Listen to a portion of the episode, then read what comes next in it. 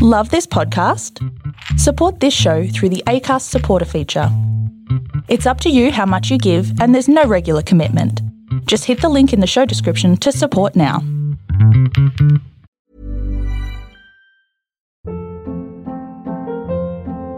Hold up. What was that? Boring. No flavor. That was as bad as those leftovers you ate all week. Keke Palmer here, and it's time to say hello to something fresh and guilt-free. Hello Fresh. Jazz up dinner with pecan-crusted chicken or garlic butter shrimp scampi. Now that's music to my mouth. Hello Fresh. Let's get this dinner party started. Discover all the delicious possibilities at hellofresh.com.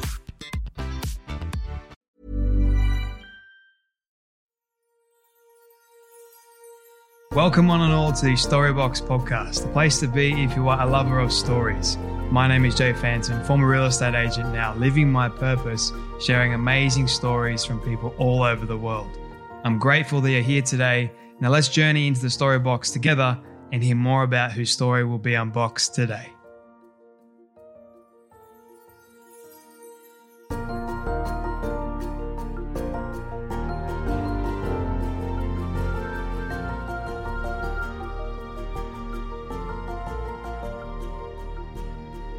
Ladies and gentlemen, I have the woman of impact on the Storybox podcast today. That is right, you heard me correctly. Lisa Bilyeu is the uh, co founder and president of Impact Theory, a digital media com- production company focused on empowering content. In addition to co founding Impact Theory, she co founded the billion dollar brand Quest Nutrition almost 10 years ago now. Her career and trajectory has been an astonishing arc from housewife to entrepreneur and transforming her business focus from nutrition to entertainment media. And now, jumping in front of the camera, Lisa hosts the incredibly ever popular show Women of Impact that centers on all things female empowerment. And my goodness, was it an absolute pleasure and delight to speak with this lady uh, not that long ago now. Lisa and I went really deep uh, on talking about her gut health issues. I even shared part of what happened with me and my gut health issues. Now, if you've heard anything of my story, you'll know that I suffered for quite some time with severe um, bowel problems and I ended up in hospital for nine days. But Lisa shares her mindset and what led her there in the first place, plus so much more amazing stuff on an interesting conversation on this episode. So I won't bore you anymore.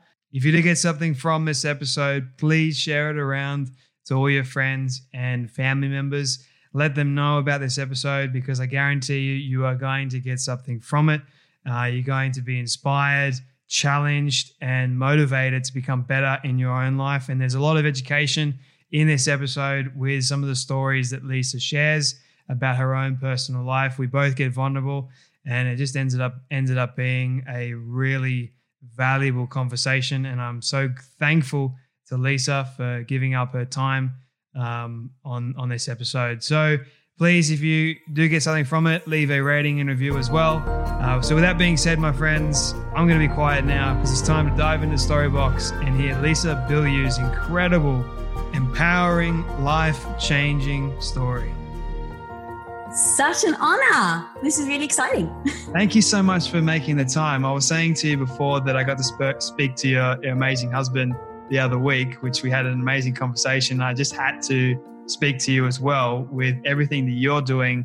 I've seen a lot of your content, a lot of your interviews. You're an astounding interviewer. So well done. You get to the amazing good stuff with that.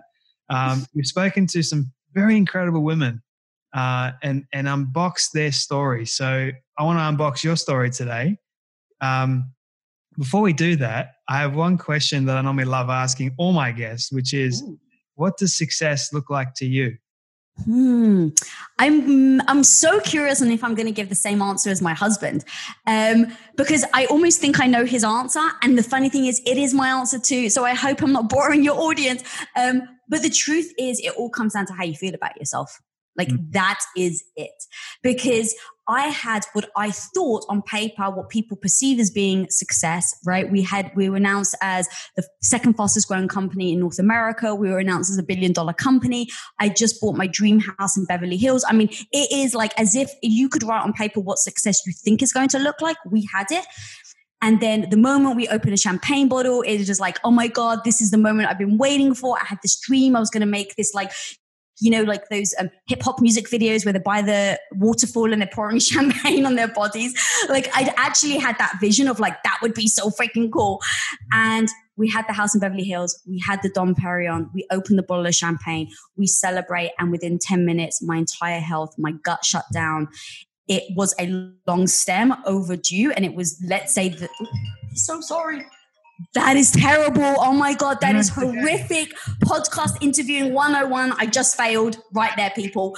Um, I love it. It's okay. I'm so sorry.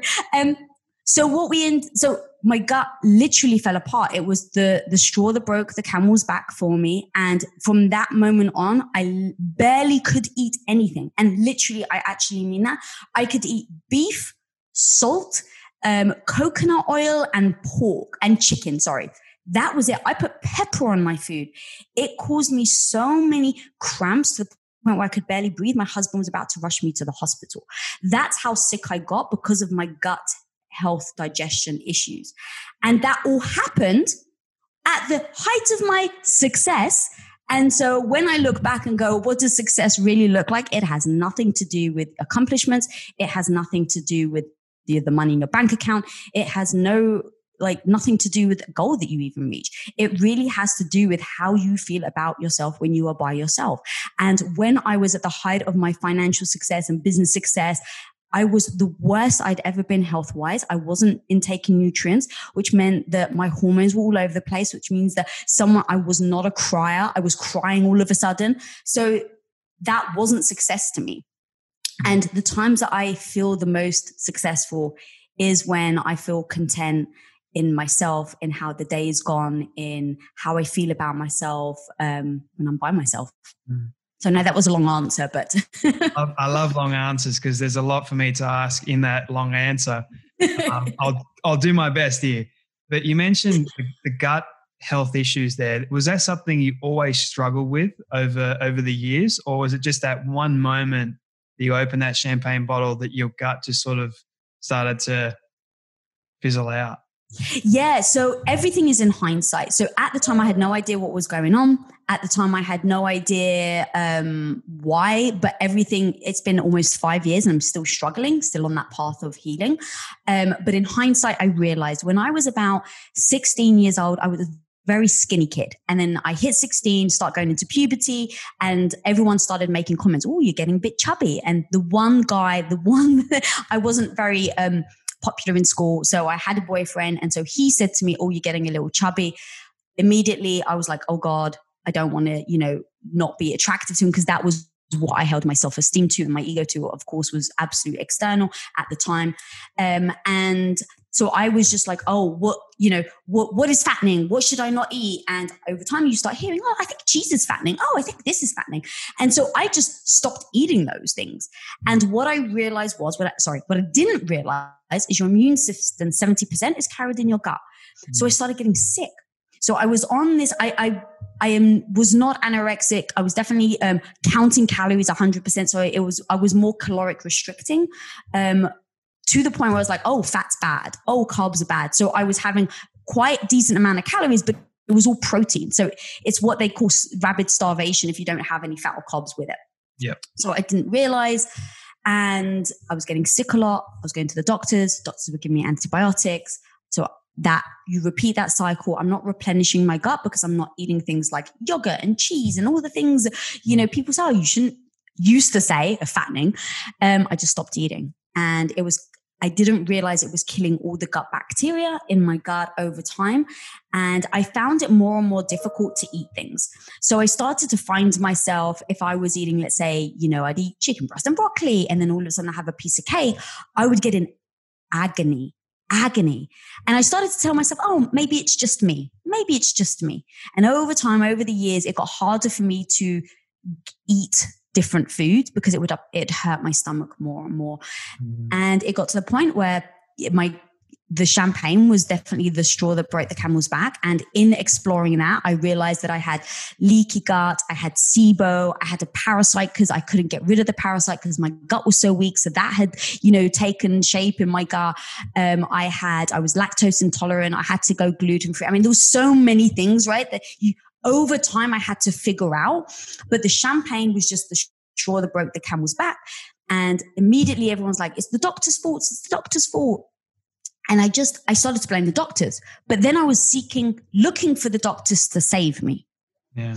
And so I thought that meant money, right? Go to the best doctors, pay the best money, and they're going to heal you. Well, of course, that isn't true. I found that out the hard way after two years of just, why can't someone fix me? Why can't someone fix me? And then I realized in the most beautiful way, Lisa, you did this to yourself.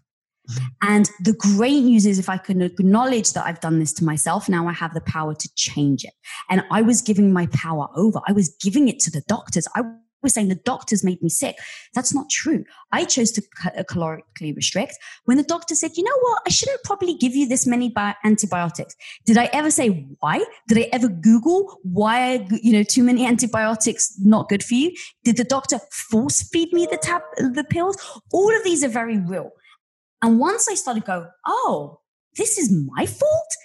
It was amazing because I literally flipped a switch. I said, Great, I'm not now relying on a doctor to save me. I'm going to save myself. What does that mean? Take ownership, start doing blood tests, take your blood tests to the doctors you think you can trust, like break it down and now come up with a solution. Mm-hmm. And that's been a five year journey. And I'm still on the journey, but getting much better. That is uh, an incredible story because I can relate to pretty much everything you just said right there uh, in 2017, I started running, and I people sort, sort of started noticing with me as well that I, I started losing weight. They said, "You look good, Jay. You've got the the eight pack, you've got the muscles, you got everything." So of course, I kept going, and I would run for two hours and do another 50 minute high intensity CrossFit style workout, and I wasn't replacing any of my nutrients that I was losing when I was running this long distance or anything like that. I didn't understand it, and uh, of course, I didn't. I didn't care because I thought, you know, I'm losing more weight. I look great, fantastic. Didn't really care about my gut, nor did I understand it that well.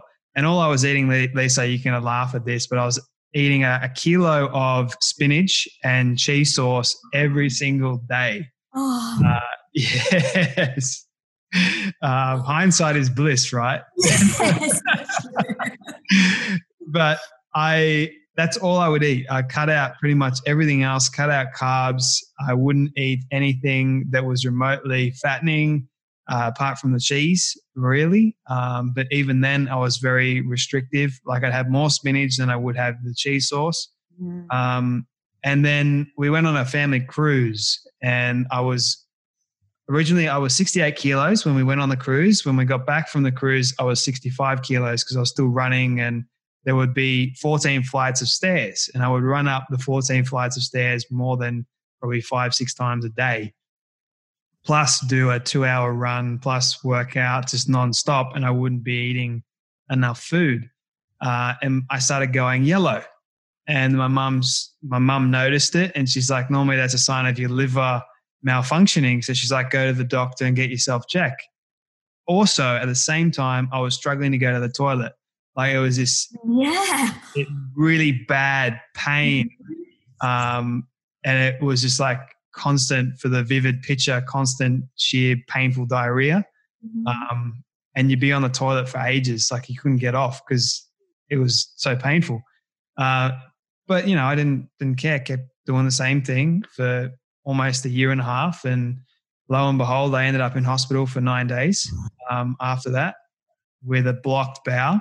Uh, and everything that I held dear to myself, my dignity was stripped away from me because you got to unblock it. I felt sorry for all the nurses that had to put up with that. But I realized as well that I put myself through that. I I did it to me. And then the challenge didn't stop after that nine day period until I got this right. Yeah. And I also had SIBO. I also struggle with that. You're going to laugh at this too, because with SIBO, you crave sugar, like un, uncontrollably, you crave it. Mm. So I sat on a couch with a two liter tub of cookies and cream ice cream with Oreos oh. and just smashed it down. Uh, it was at least, at least tasted good. no, it was it was bad, and I had a parasite at the mm-hmm. same time. Even though I had unblocked my bowel, that was like the second stage of it, uh, of trying to really heal my gut. I had IBS too, mm-hmm. so and until I decided one day, I woke up and I had a nurse that was looking after me. She's like, "So why are you doing this to yourself?" And I was like, I don't know. Like, I just like running. And I sort of made up all these excuses. And she's like, You've got one life and you're wasting it on running. Mm. Like, there's so much more to life than just running. And that's all I cared about was fitness, was looking a particular way, was running. That's what I was going to ask you. Was it the um, the accolades you were getting for the looks that made you want to keep there? Like, do you think in hindsight it was an ego and a self esteem and an identity thing? Yeah, 100%. I struggled with addiction. Um, I became anorexic and bulimic as a result of me being addicted to certain things in my life. Um, and I wanted to get rid of that. So when I try getting rid of that addiction, then another addiction forms. So like I, like I said, you got to get the mind right before you can really start to improve. Um, and you know, like people would say to me, Jay, you look great, and I thought, excellent, I can get all the mm-hmm. women I want now. Mm-hmm. That didn't work. It just made my the women that I went for, I I was just shut down because I wasn't the kind of man that they were looking for. And that's when I sort of like hit rock bottom in a way and realized, hang on a minute, I've got to do some serious work here. Um, and that's when I learned about nutrition. That's when I learned about how to cook. Gordon Ramsay was my hero. that's when I found out about impact theory. That's when I found out about all these amazing people that had all the knowledge. And I started ingesting it and I was like, this is amazing stuff. I've got to start doing the work now. And what I want to ask you, Lisa, this is something that I've always wanted to ask you, is what what do you do on a day to day basis to stop you from going back to that self conscious that that state of mind before? Yeah. Um, so because literally for a year I couldn't eat. I mean, it was like with you. Every time I ate, I had to look for like I had to have a plan. Where's the nearest restroom what's my excuse? Like if i'm in a business meeting what's my excuse to leave? Like i it was all so conscious like okay i'm meeting at this time i don't have a business meeting so this time okay i should be safe. Like when you're doing that for a year you're like what the fuck did i do to myself? Yeah. like if i could go but i'm not in i'm never the i'm never i'm not now the person to beat myself up right? It's like that won't help. So now instead of saying, What the fuck did you do? Go, okay, you've done this. Now, what can you do to change it?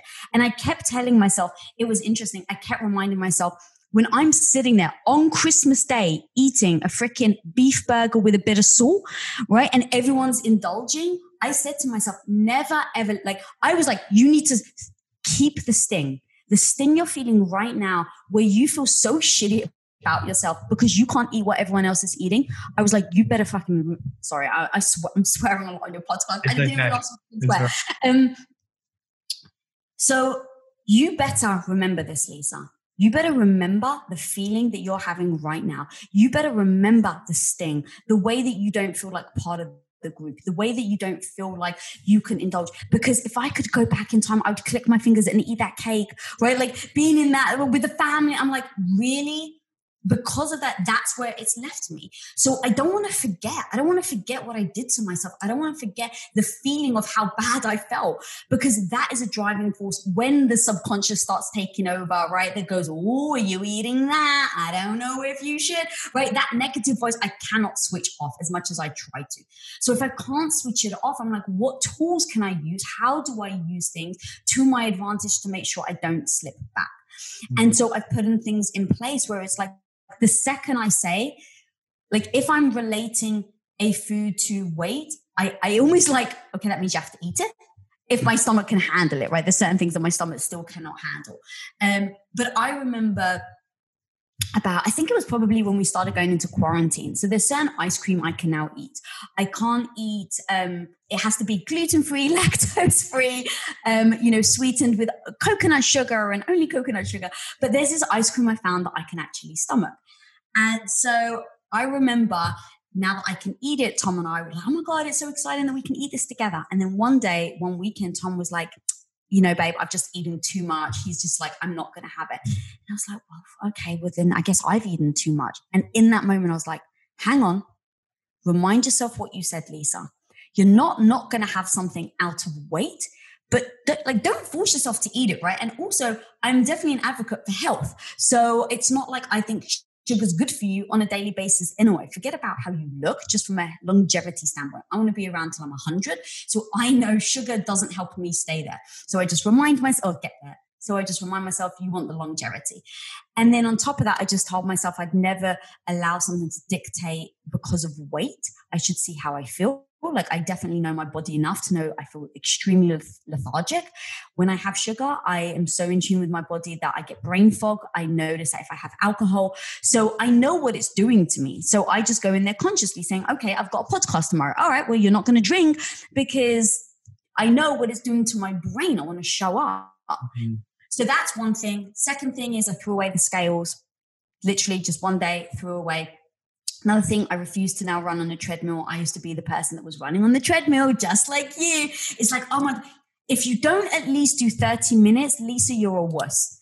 And then you're on that treadmill for 30 minutes and you look at how long you've gone and you've gone like 2.4 miles and you're like, well, freaking hell, Lisa, what? You can't even do, right? And the negative voice is now becoming detrimental to me. It's pushing me beyond my limits. It's pushing me to exhaustion.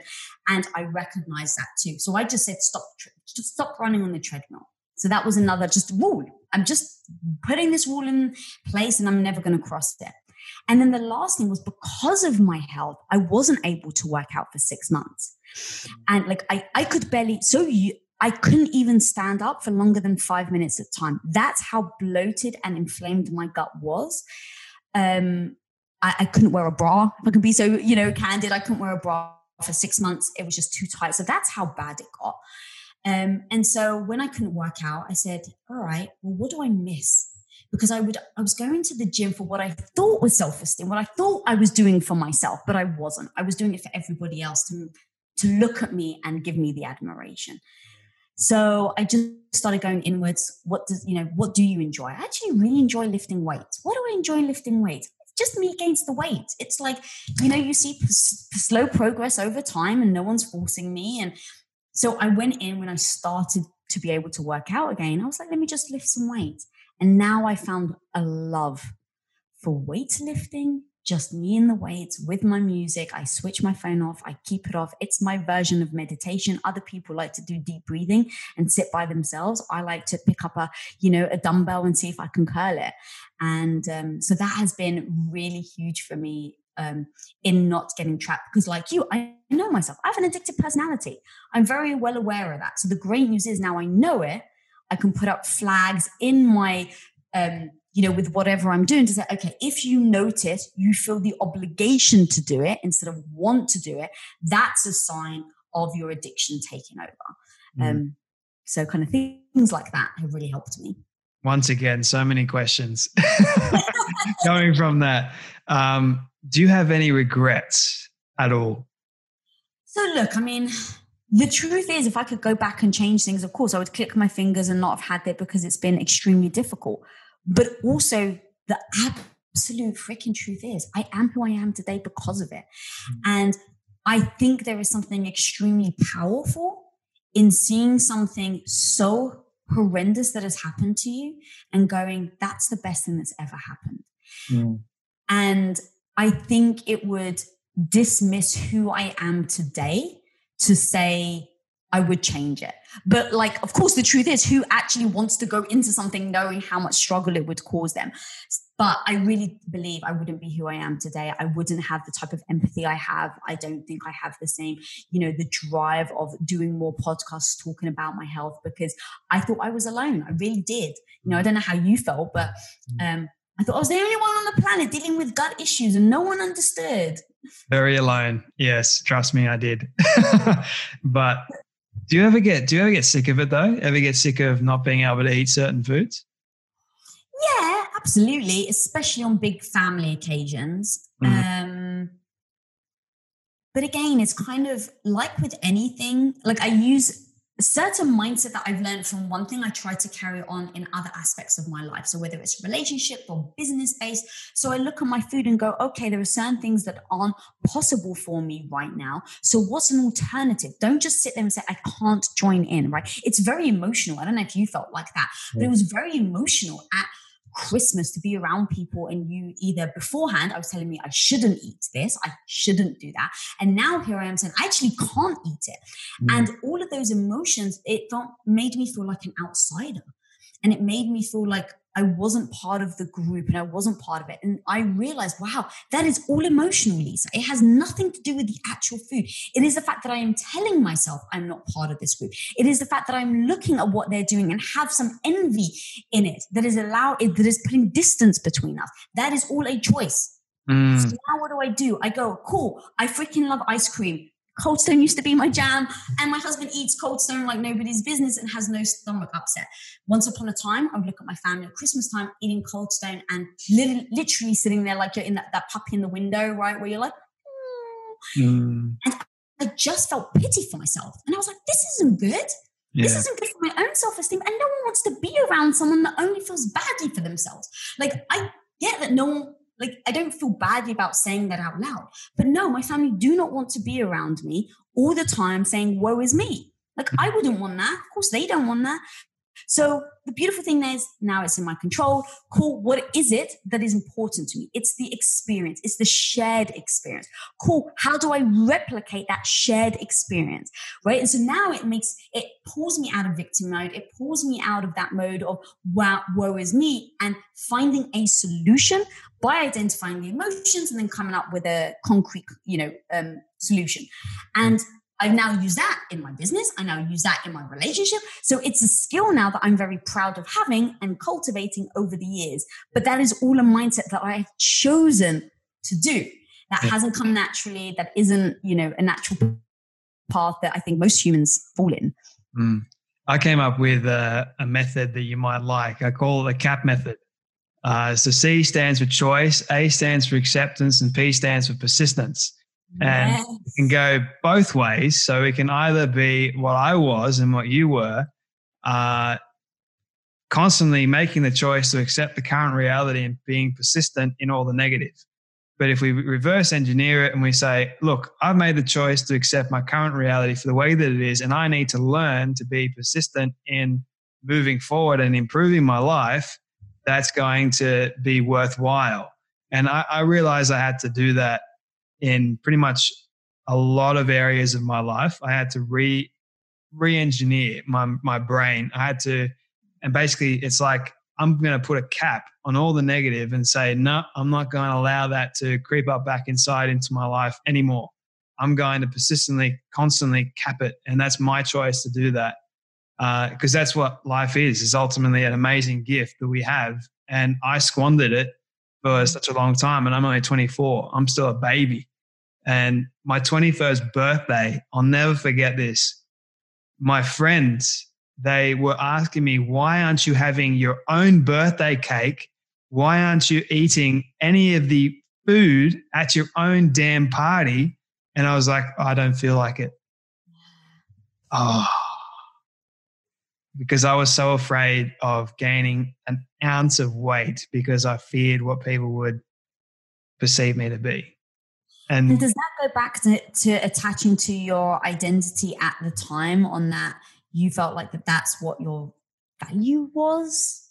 Yeah. So I attached my value to the way I looked, not mm-hmm. who I was really as a person, not my values, not my character, nothing. It was purely the way I looked towards people. And I just didn't, I didn't value myself. I didn't uh, appreciate who I was. And I was just lost. I really mm-hmm. was. I'm miserable. Um, but no one, I wouldn't listen to anybody that knew better than me. I had so many people, so many people, Lisa, that would tell me, You're so much better, Jay. My old school teacher, she's like, I'm watching you, Jay. You get your head out of your ass and seriously start fixing yourself. And she's always asking me today, she's like, How you doing? How's your mind? You know, whenever I see her. And people like that, they they change your your perspective on a lot of things. And I didn't I didn't want to disappoint anybody, and I still don't want to disappoint anybody today. But at the end of the day, if I go to bed knowing who I really am, valuing who I am, if I stuff up, great. I no longer beat myself up about it. I no longer focus on the what ifs anymore. I only focus on the present moment, right now. What can I do? How can I be the best version of me possible? And um, yeah. so. I love that so much. And that's exactly it, right? It's putting value somewhere else.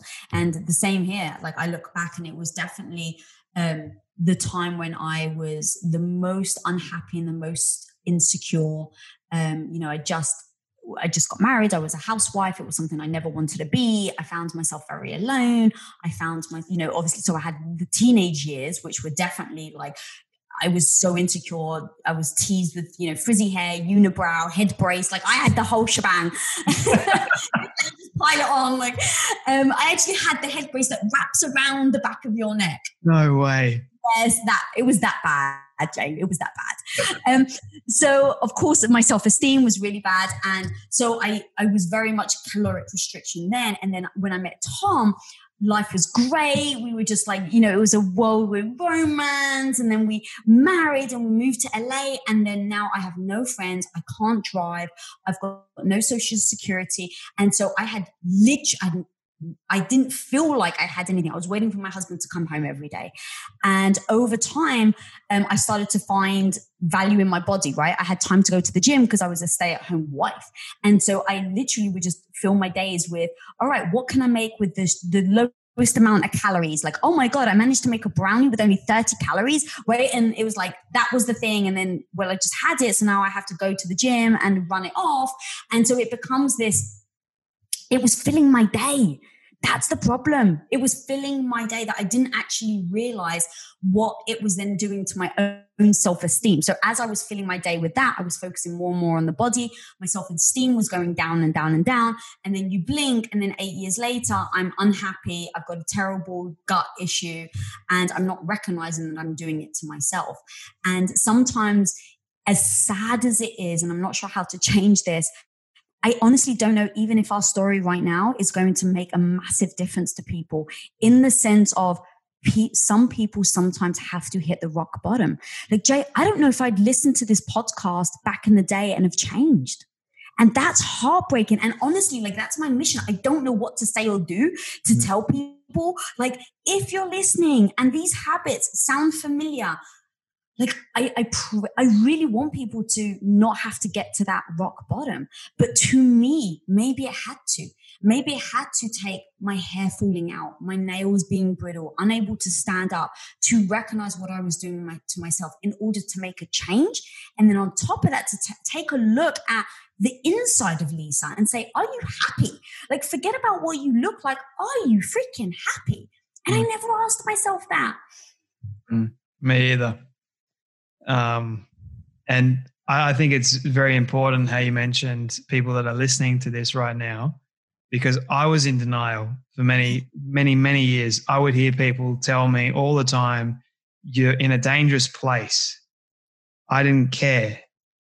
But trust us, we've we've been there. Don't don't get to the place where you don't have to hit rock bottom.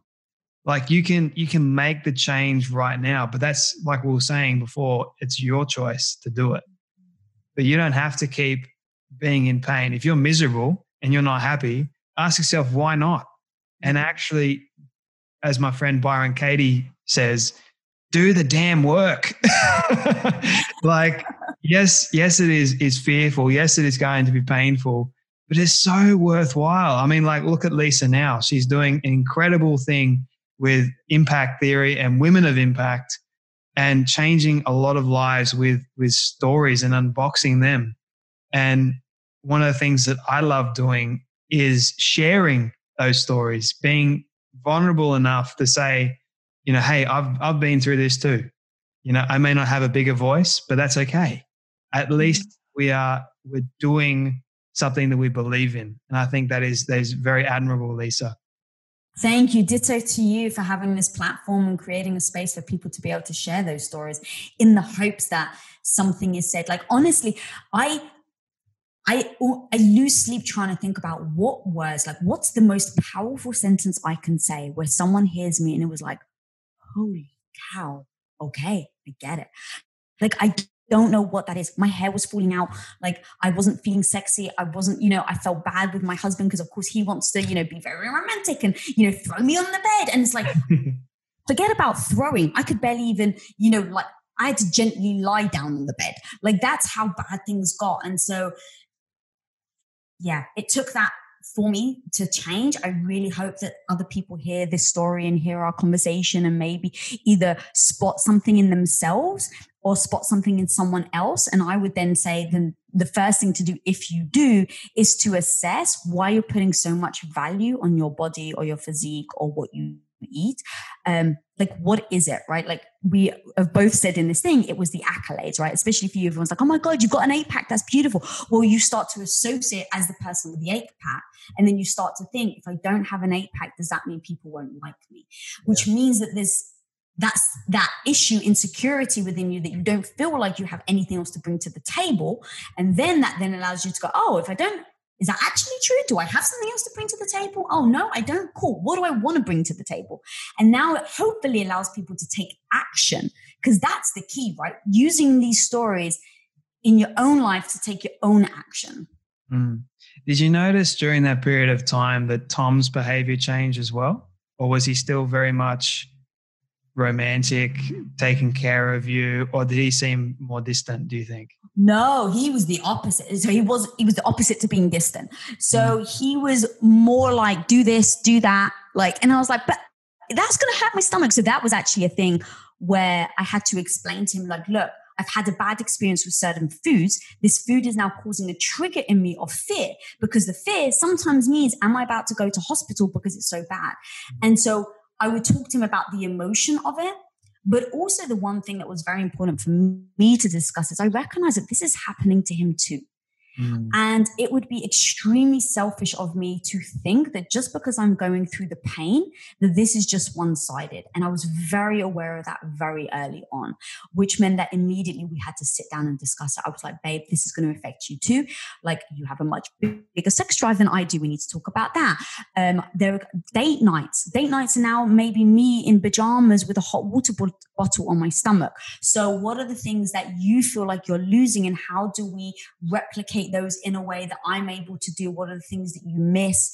Um, please vocalize things. Like if I'm not, you know, if I'm just always in my own head and all I'm doing is complaining, like call me on it. I don't want to be that person that all I'm talking about is my gut. So we kind of came up with ways to discuss it so that we were all both very sensitive. And then on top of that, God bless that man. He literally, he was getting up at 4 a.m. and he was doing at least four hours of medical reading every single morning before he would go into work. So he was listening to podcasts, reading audiobooks on his way. He would literally get up at four, start at Quest, because that's when it first happened, start at Quest at eight, and he would spend four hours every morning just reading. What do I learn about the gut? How do I learn more? How can I help my wife? It bless him with he's very traditional in that sense, and I love it. Um, he was just like, it's my responsibility, you know, like I have to be there for my wife. It was very cute. Um, and so over time, that was part of it. But we had to assess it's still my body. So even if you're reading stuff and saying you need to do this, you need to do that, um, I'm still human. I still have emotions around it. So if I'm hesitant, you have to understand why. So we broke it up so that we wouldn't like butt heads all the time.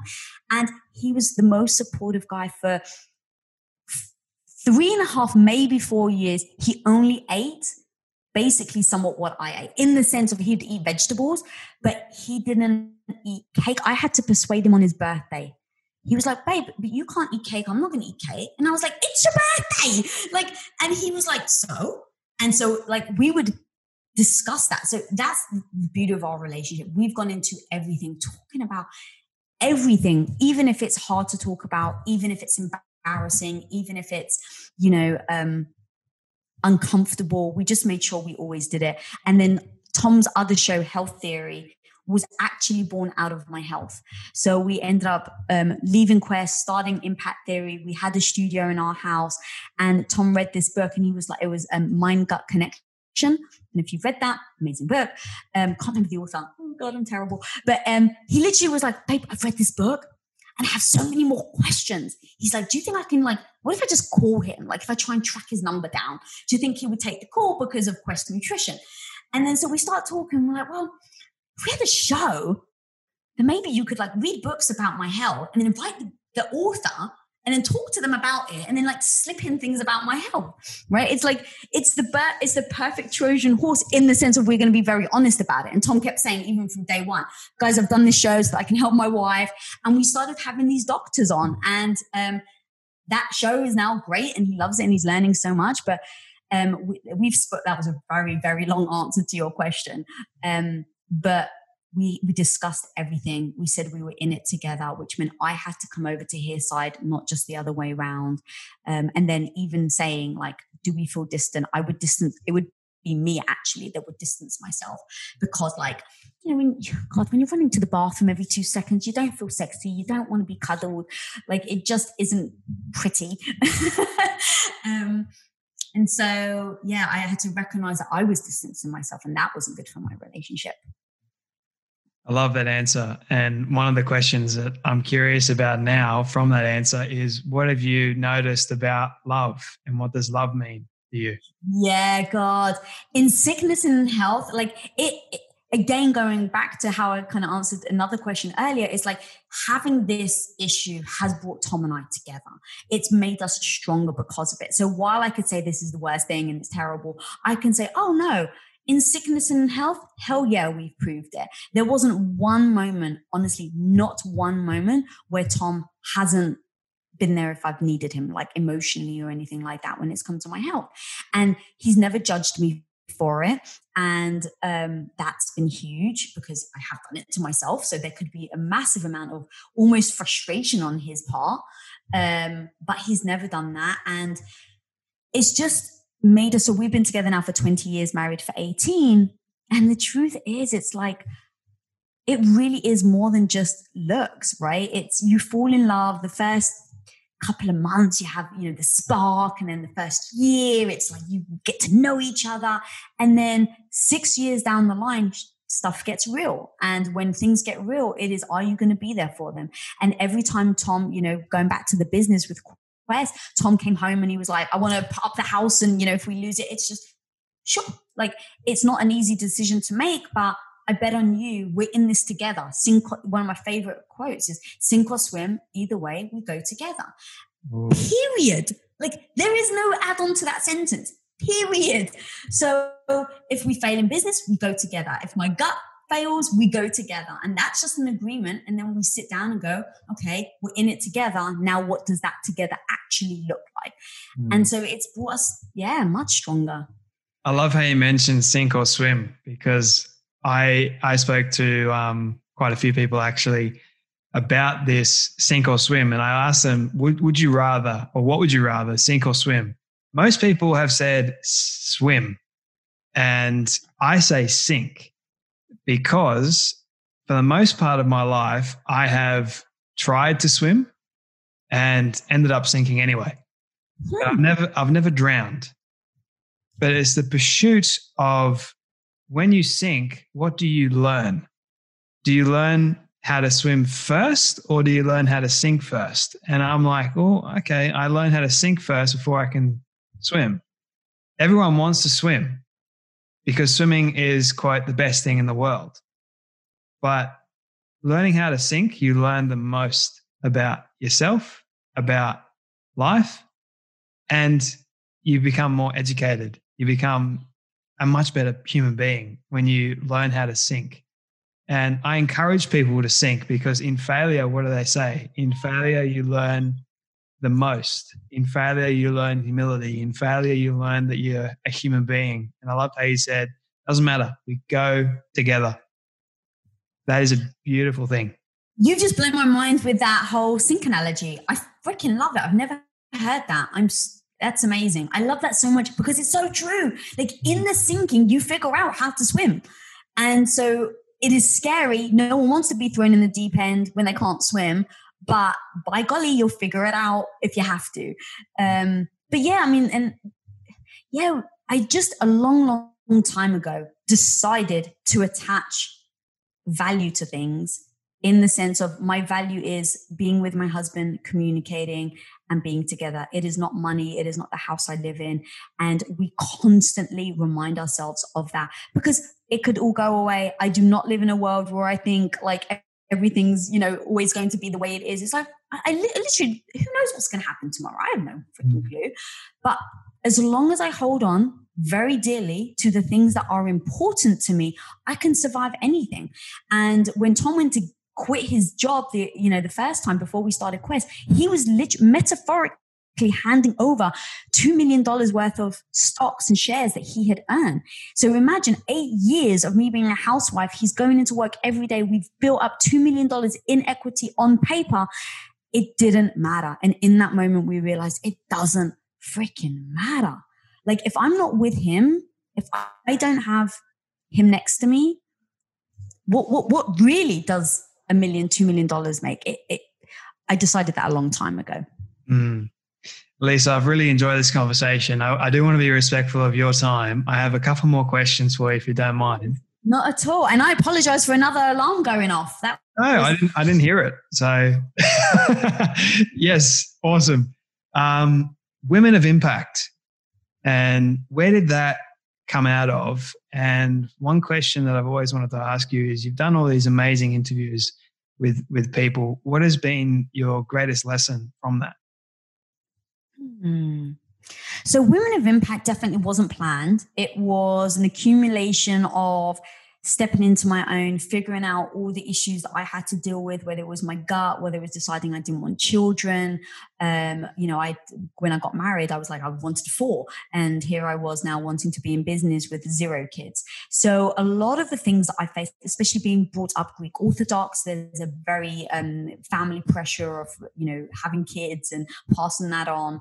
And um, everything that I've wanted has almost felt like I've been going against the grain and I never knew how to deal with it. And I thought I was alone going back to my health. I just thought like, oh my God, where are all the other women talking about not have choosing to not have children? And the problem about speaking up about that. Like I, I got backlash. Oh my God, you're selfish. And, you know, are you really, you know, eh, are you actually nurturing men? Does that mean that you're not a woman? Like all these things that I was like, of course I'm still a woman. Of course I'm nurturing. And I really struggled with. And so speaking up over time, just because we built impact theory and Tom starts speaking and he'd mentioned my name a lot. So I think a lot more people were like, oh, it'd be great to hear from Lisa. So I was so petrified one day. He was like, babe, would you consider doing a Facebook live with me? This was years ago. And I was like, oh God, live. What if I say something wrong? And so he's like, all right, what if we record it and then just release it on Facebook? And I was like, okay, that's much more like safe for me. Mm. And I wouldn't let our team there. I literally told everyone to stay home. That's how uncomfortable I was in front of the camera. But I go, I always go back to what is my goal, and my goal really is to make a difference. So over time, when I started to realize just telling my story, just answering the real questions of how I've dealt with things is actually impacting people. The second I start getting, if I get nervous or like, oh my God, who am I, right? The negative voice, who am I to be on the camera? Who am I to give advice?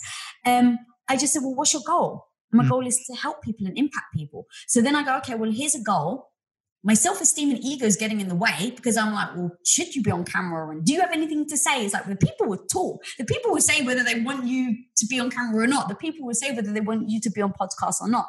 So letting my ego get in the way of my goal, I just broke it down and realized that. And I was like, all right, goal or ego? Make a choice.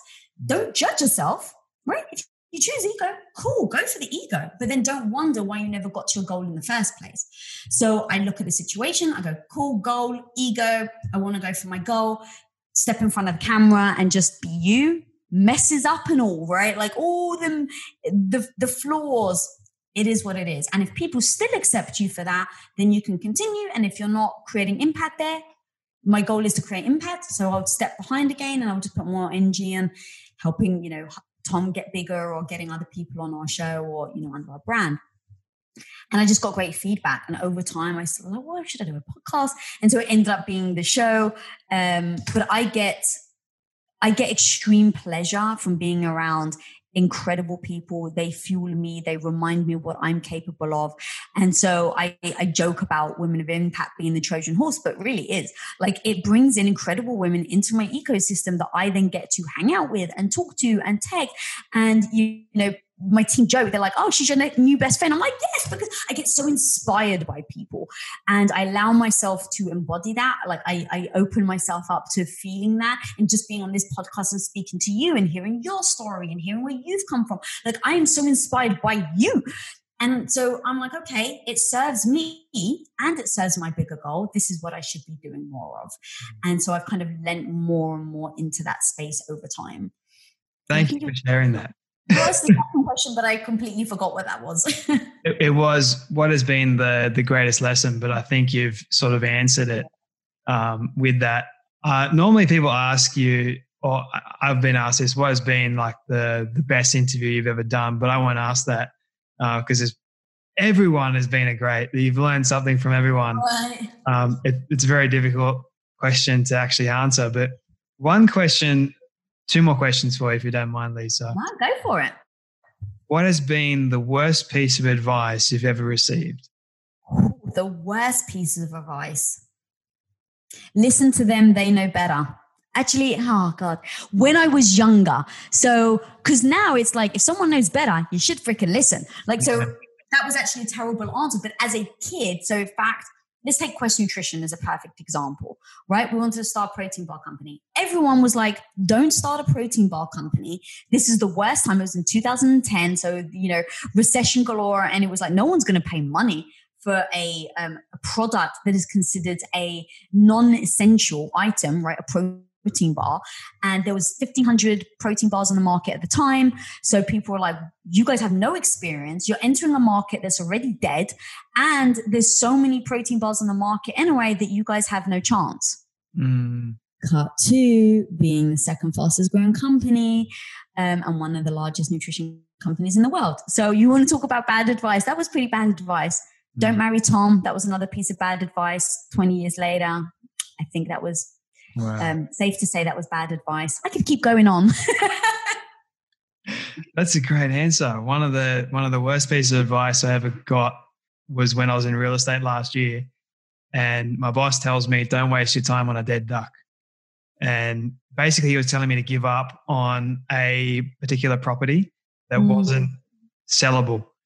And I didn't give up, and I was the one that actually sold it to a brilliant family and to this day, I mean, like I look back on that and I say, if I had given up, if I wasn't persistent, which leads to my be persistent to remain consistent at the things that you want. If I wasn't like that, I never would have had that amazing experience. And it, it's very, very true. Like oftentimes the worst piece of advice can be the best piece of advice in hindsight. Yeah. Um, it's such a profound thing. Lisa, my last question for you. You mentioned earlier that when you get to the age of 100, which funny enough is part of my question. So mm-hmm. you've been able to reach the age of 100 and your friends have decided to put together your own film of everything you've ever said and everything you've ever done. Don't ask me how in the world they got it all. We'll just call it magic. They just did. And they've shown it to you on your 100th birthday. What do you want that film to say and to show about your life? Ooh, as you were describing it, I was actually getting a little emotional. Like I, I could really feel myself sitting there. And really, it's thank you for. and really, it, oh god, and th- because I've never really been asked this, I'm kind of um, processing in real time. It's thank you for if I've spoken about my health, I actually helped someone not get to that point. If thank you for releasing a video on relationship theory where Tom and I gave some relationship advice and someone either realized they were in the wrong relationship and saved years of their life or they got a tip from us that ended up saving their marriage and they have kids. And you know it's like my efforts have gone to helping and improving someone's life. I think that's actually a way more succinct way of saying it. Um, and look i I'm actually not shy to say that is rather egotistical, right? Like I want to be thanked for stuff that I've done, but like it it it isn't even about the thanks. It's about acknowledging that all the hours I've put in, all the things that I've done, all the hard work, the time it was easier for me to quit and I didn't, the times when it was easier for me to go to bed and I stayed up and worked, the times that it was easier for me to not speak out and I spoke out, like all those things that I've pushed myself even when I was uncomfortable, even when I was insecure. I want to see a result, right? I want to see that that has actually made a difference to someone's life. Because when I think about the people in my life that have made a difference, I want them to know that, like, hey, don't you know you've had such an impact on me? Um, so I mm. think it really is that is that there's something that I've done somewhere somehow that has changed someone's life for the better. Mm. I love that legacy. It's very profound. But that's actually why we decided to not have children. Mm. So um, when we dissected why we thought we wanted kids, it was I really want to to have an impact on someone, right? Like a kid to have to say, like, because mom, you did this, I am now who I am today. Um, that was I was actually very honest about like oh having that impact on the kid and seeing a little Lisa and seeing a little Tom and seeing how the things that I've helped them grow into being this incredible human. Um, so we were like, okay, if that's actually a real part of why we want to be children, uh, we want to have children. Hmm, actually, we can have that in our business. Um, how about you? Do you mind me asking that? My legacy. Oh, I I want my movie to say he was a persistent bugger that didn't give up. he didn't give up when people rejected him and said no. And because he didn't give up, because he was persistent, that he ended up changing the world for the better. That he ended up when people say Jay Phantom, I want them to to understand that he was a he was a man that went through absolute hell. He's still standing. He's still going.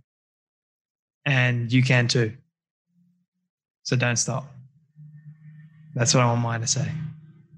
Dude, that was beautiful. Mic drop right there. End of discussion. and thankfully, I asked you that after me because I didn't yeah. have that. that was beautiful. That's that's real because for me and everything that I have been through in my life, like what I shared was just uh, like a little little bit. Um, and the reason why I do what I do now is because I, I have a heart to want to help. I'm not in it for the money. I'm not in it for the fame or the recognition. I'm in it to make a difference, even if it's just one person's life. Even I don't, I just want to make a difference, like, and help as many people as I possibly can. There's enough negativity out there already in the world.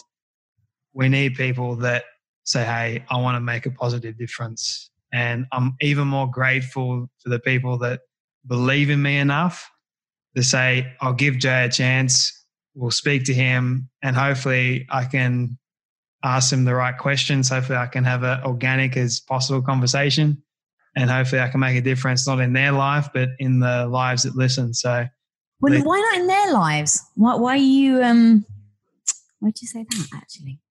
Sorry, what was that? You just said not in their lives, but in the people listening. I was going to say, why not in their lives? Um, because you've already had an impact on me. I just want to say that's why I that's why I say why not their lives. Their lives, I, I do want to impact as well, but it's their choice whether or not they want to be impacted or change. Mm. And I, I understand that. Like, I'm not trying to force any of this down anyone's throats. They have a choice to listen to me and listen to you or not. And if you if you do want to change, then fantastic. You don't even have to let me know.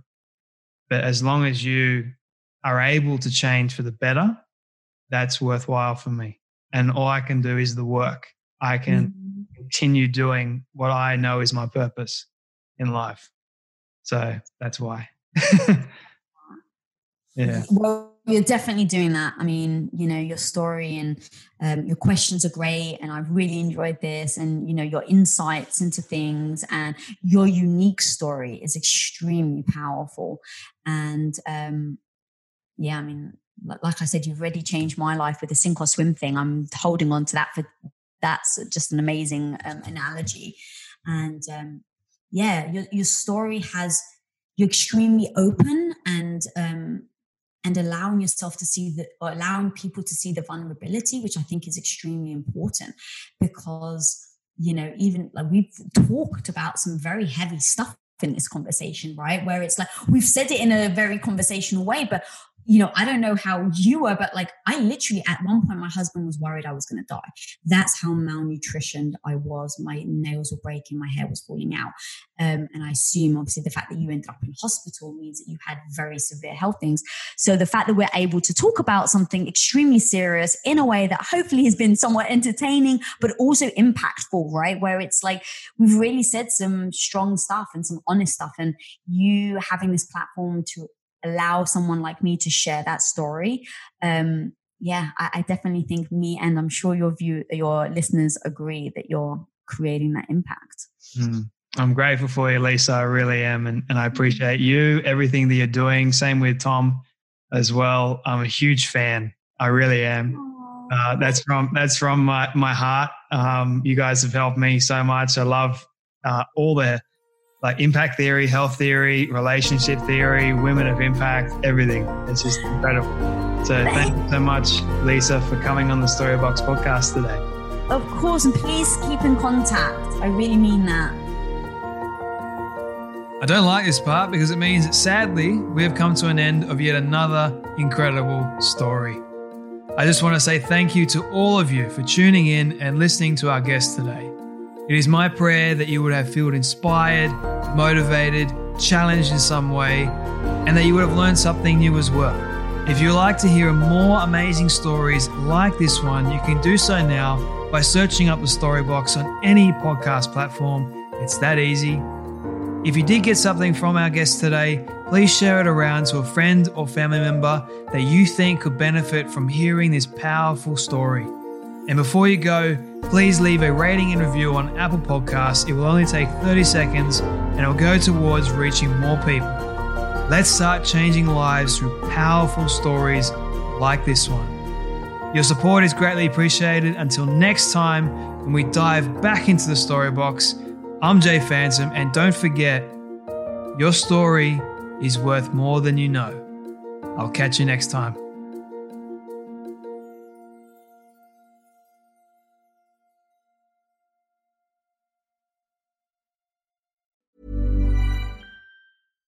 Catch yourself eating the same flavorless dinner three days in a row? Dreaming of something better? Well, HelloFresh is your guilt free dream come true, baby. It's me, Keke Palmer. Let's wake up those taste buds with hot, juicy pecan crusted chicken or garlic butter shrimp scampi. Mm. Hello Fresh. Stop dreaming of all the delicious possibilities and dig in at HelloFresh.com. Let's get this dinner party started.